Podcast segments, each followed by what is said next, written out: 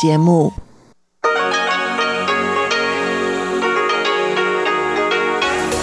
В эфире Международное радио Тайваня. Здравствуйте, дорогие друзья! Вы слушаете Международное радио Тайваня. В студии у микрофона Чечена Кулар. Сегодня 20 ноября пятница, а это значит, что в ближайшее время на волнах МРТ вы услышите выпуск главных новостей и тематические передачи. Передачу Андрея Солодова «Азия в современном мире», мою передачу «Радио путешествие по Тайваню» и передачу Лили У «Ностальгия». Оставайтесь с нами.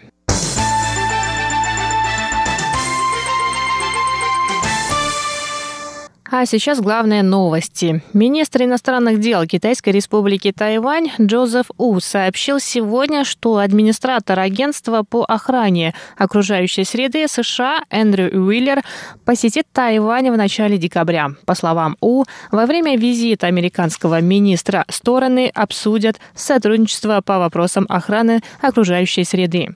Днем ранее американское издание The New York Times сообщило, что Уиллер собирается прибыть на Тайвань 5 декабря. Делегация проведет на острове три дня.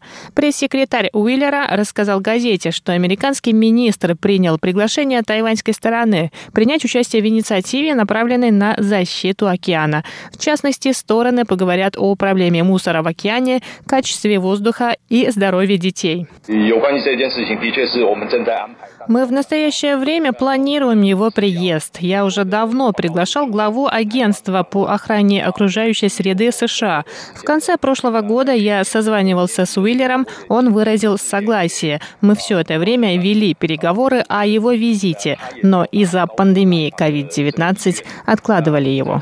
进行磋商，但是因为疫情的关系啊，所以他的来访的这个时间哦，就有一些有些延宕。 Эндрю Уиллер станет третьим высокопоставленным американским госслужащим, посетившим Тайвань в последние три месяца. Ранее на Тайване с официальными визитами побывали министр здравоохранения США Алекс Азар и заместитель госсекретаря Кит Крак. В последний раз глава американского агентства по охране окружающей среды посетил Тайвань в 2014 году.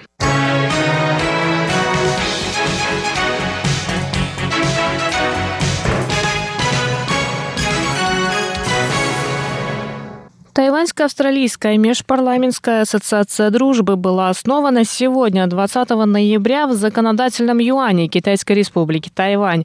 Инициатором создания ассоциации стал депутат от Демократической прогрессивной партии Цю И Ин. Заместитель спикера законодательного юаня Цай Ци Чан выразил надежду, что эта ассоциация поспособствует укреплению демократических ценностей на Тайване и в Австралии. Он сказал, что в условиях, когда китайская Китайская Народная Республика проявляет все больше агрессии и недружелюбия по отношению к миру, роль Тайваня должна быть более активной. Цай Ци Чан добавил, что создание межпарламентской ассоциации поможет укрепить отношения двух стран, которые придерживаются демократических ценностей. Представитель Австралии на Тайване Гэри Коуэн в свою очередь рассказал, что Тайвань и Австралия на протяжении многих лет сохраняют дружеские отношения. Тайвань и Австралия две демократии, члены Индо-Тихоокеанского региона. Коуэн выразил надежду, что Австралия станет важным партнером Тайваня во время трансформации энергетики. Депутат Цю И Инь также выразил надежду, что создание межпарламентской ассоциации поможет сторонам развивать сотрудничество в сфере возобновляемых источников энергии, науки и техники и торговли.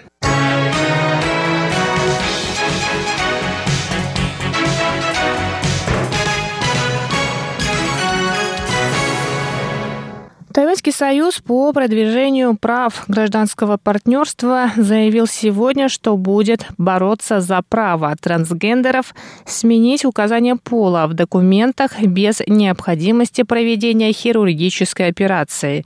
20 ноября – Международный день памяти трансгендерных людей, убитых в результате трансфобии. Координатор адвокатской коллегии Союза Сюй Сюймень рассказал, что в настоящее время трансгендерные люди на Тайваня, которые хотят изменить указание половой принадлежности в документах, помимо предоставления заключения психиатра, должны сделать операцию по смене пола. По его словам, такие правила нарушают права трансгендерных людей. Сюй добавил, что право на гендерную идентичность, как и на сексуальную ориентацию, должно быть гарантировано Конституцией. Поэтому активисты планируют подать иск в Высший административный суд Тайбэя, чтобы изменить соответствующее законодательство. В случае, если суд откажет удовлетворение иска, активисты будут подавать вышестоящие инстанции. Это первый подобный иск с требованием предоставить трансгендерным людям право на смену пола в документах без хирургической операции.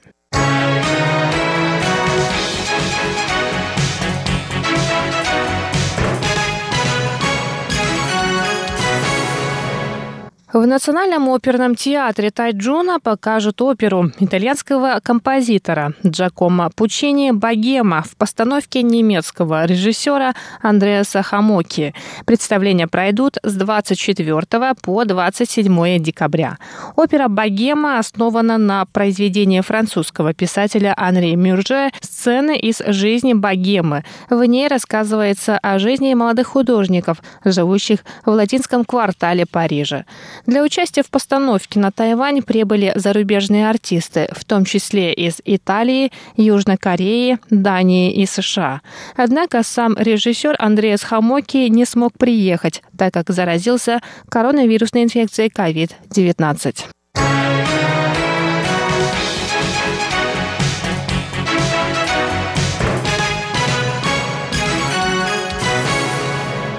Центр развития трудовых ресурсов Министерства труда Тайваня открыл курсы предпринимателей для пожилого населения. В министерстве сообщают, что многие из граждан Тайваня, уже вышедших на пенсию, проявляют интерес к предпринимательству. Однако предпринимательство подразумевает высокие риски, так как на открытие собственного дела в среднем требуется капитал от 200 до 300 тысяч новых тайваньских долларов. В министерстве считают, что новый проект проект поможет пожилым предпринимателям снизить риски при открытии нового бизнеса. Глава Центра профессиональной подготовки для пожилых людей Юй Айдзюнь сообщила, что подобные курсы могут оказаться важным опытом для начинающих предпринимателей. Они помогут пожилым людям лучше понять функционирование современного бизнеса и более взвешенно принимать решения об инвестировании средств. Это были главные новости 20 ноября. Выпуск новостей для вас подготовила Чечена Кулар. Но я с вами еще не прощаюсь. До встречи в моей передаче «Радио путешествия по Тайваню».